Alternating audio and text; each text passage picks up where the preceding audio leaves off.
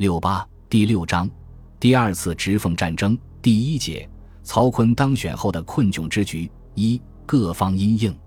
曹锟通过贿选当上了他梦寐以求的大总统，但他在就职宣言中称自己初无政治经验，倒是大实话。就曹锟起家的个人经历而言，他不过是一介武夫，而且还是没有多少政治经验的武夫，在北洋派系中的资历与辈分也不算很高。对于北京政治的复杂关系以及所需解决的种种难题，曹锟并无多少准备，也没有能力处理。在这方面，他甚至不如其北洋前辈段祺瑞和徐世昌。银行家卞白眉曾经在怀仁堂见过曹锟，他对曹锟近距离观察的印象是，比招众人坐，谈其发表对于财政等意见，东拼西凑，似是而非。然比较芥蒂曹四、曹睿。先生似较真朴，比之张雨婷、张作霖，则训其机警，可与为善，可与为恶，全在左右之待人否耳。另据时人所论，曹英选后对其左右谈话，故喜不可言；但及其大政设施，则自觉全无准备，不知总统应如何做法，大有手足无措之象。幸某方代表告以现为内阁制，一切由内阁负责，总统但责任总理。即可端居无事，曹使放心。某次长对曹条陈时事，曹不纳。某言大帅连庸医多不请，如何医病？言外之意，对曹锟的政治能力表示严重的怀疑。这些都与卞白眉的观察大同小异。故此，当曹锟坐上总统之位后，尚不及体验个人的虚荣，却需要面对内外种种令其焦头烂额、穷于应付的难题。以民国年间中国在对外关系中所处之弱势地位，得到列强的承认，是历任北京当政者上任前后不能不看重的重要环节。曹锟同样如此。他在到北京上任前，就考虑到外国驻京公使团是否在他就职时前来进贺的问题，因为此事关系到列强对他的态度。如果列强不予承认，他的总统地位也不会稳固。当时。正值林城劫车案的交涉期间，列强即以此为由表示是否进贺需视该案如何处理，给了曹锟一个下马威。在曹锟忍辱负重，对列强做出诸多让步之后，列强总算是没有再为难曹锟。十月十五日，外国驻京公使集体前往总统府怀仁堂，正式敬贺曹锟当选总统。详见本卷第五章第一节。有关林城劫车案的对外交涉刚刚了结，金佛郎案之交涉又起。佛郎是法国货币法郎当时的译法。金佛郎案的由来与庚子赔款有关。一九一七年，中国参加第一次世界大战，成为协约国成员，因此对协约国的庚子赔款延期五年支付。一九二二年，庚子赔款恢复支付，但因为通货膨胀的关系，其十佛郎已经严重贬值。其实际价值仅及其纸面含金量的三分之一。佛郎当时实行的是金本位制，因此如何赔付这笔款项即大有文章可做。关键在如何规定中法两国货币的兑换率。以当时的市场纸面价，中国货币一元可兑换八佛郎左右，而如果以其含金量换算，则只能兑换二佛郎七十生丁左右。因此，如果照其纸面价赔付，自于中国有利，而如照其所谓含金量赔付，则中国将吃大亏。一九二年六月，法国驻华公使富勒尤召会北京政府外交部，谈到庚子赔款之各项账目和应付款项时，第一次出现“金佛郎时与纸佛郎有别”之语，从而埋下了其后中法双方争执的起因。七月九日，中法订立协定。法方允将其应得之庚子赔款未付部分退还中国，用于办理教育事业，清偿中国所欠中法实业银行股金及作为中法实业银行远东存户存款五厘金券基金。但是，该项协定中提及佛郎时均写为金佛郎，显见法方有意为此埋下伏笔，而中方对此注意不够，未有明确回应。十二日。法国公使富勒尤向北京政府外交部递送照会，正式提出中国向法国交付的庚子赔款仍以金佛郎计算，并称这不过纯系履行辛丑条约而已。如照法方的提议，则中法协定中的各项数字均自庚款而来，自应以金佛郎计算。中方估计损失将高达六千五百万元。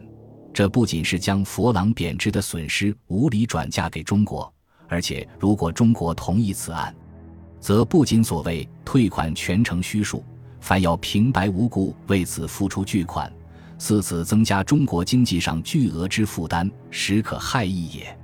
北京政府财政部经研究认为，法国的要求本著辛丑条约精神，肆意不能为为毫无理由，唯如果准予照办。则不但以佛朗计算之各国部分赔款，均需一律办理；即中政府所欠佛朗债款，亦难保不原利，要求以金佛朗交付，一出一入之间，关系国家利益颇巨。为此，财政部将皮球踢给了国务院，表示究竟如何核定办法之处，本部未敢善决。李和成后总理批示至尊。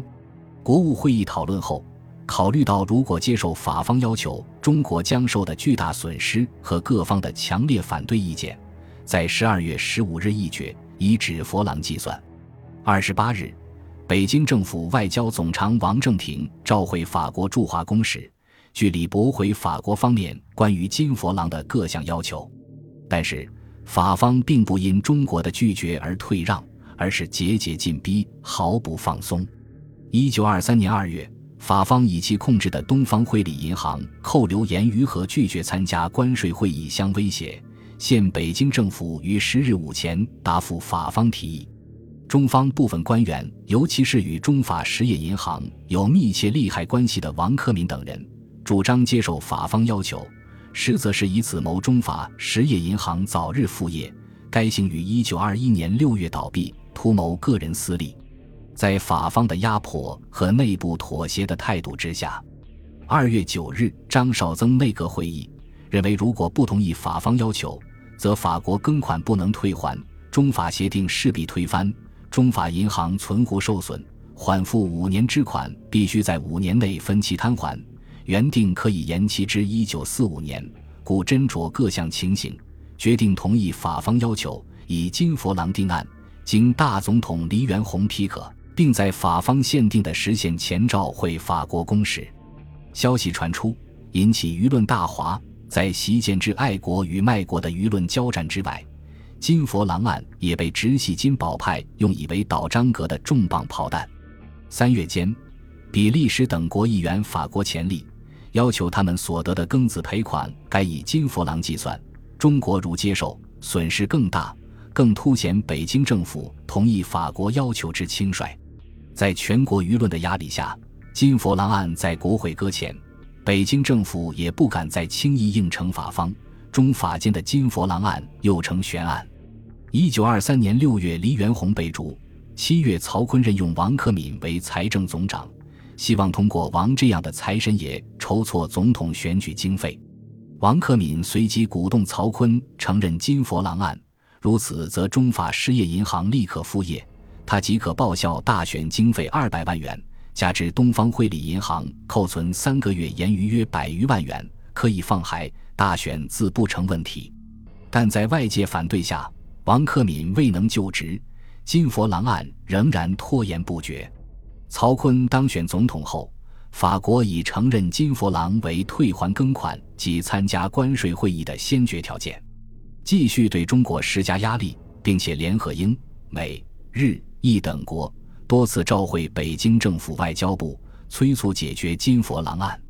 十月三日，国会众议院以绝对多数通过决议，反对金佛郎案。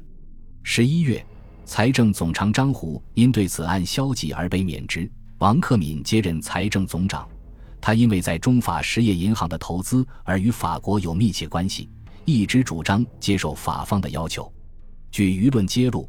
他上任后与法国公使就此谈判，双方达成默契，由政府绕过国会，秘密接受法国要求。为此，法人所扣言语即陆续放海。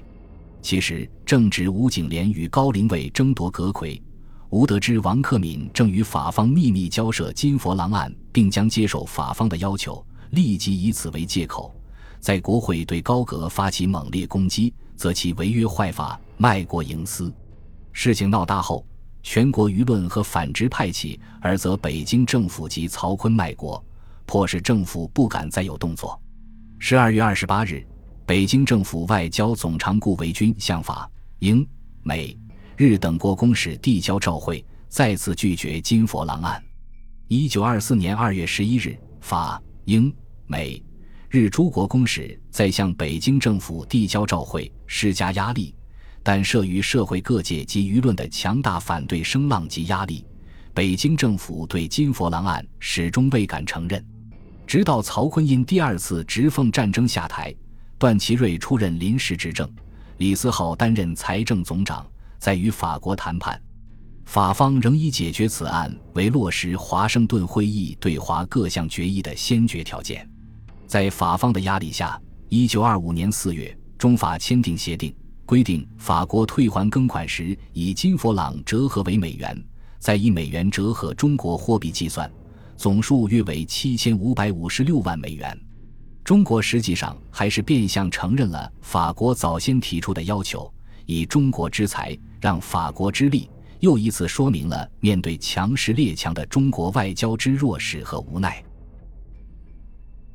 本集播放完毕，感谢您的收听，喜欢请订阅加关注，主页有更多精彩内容。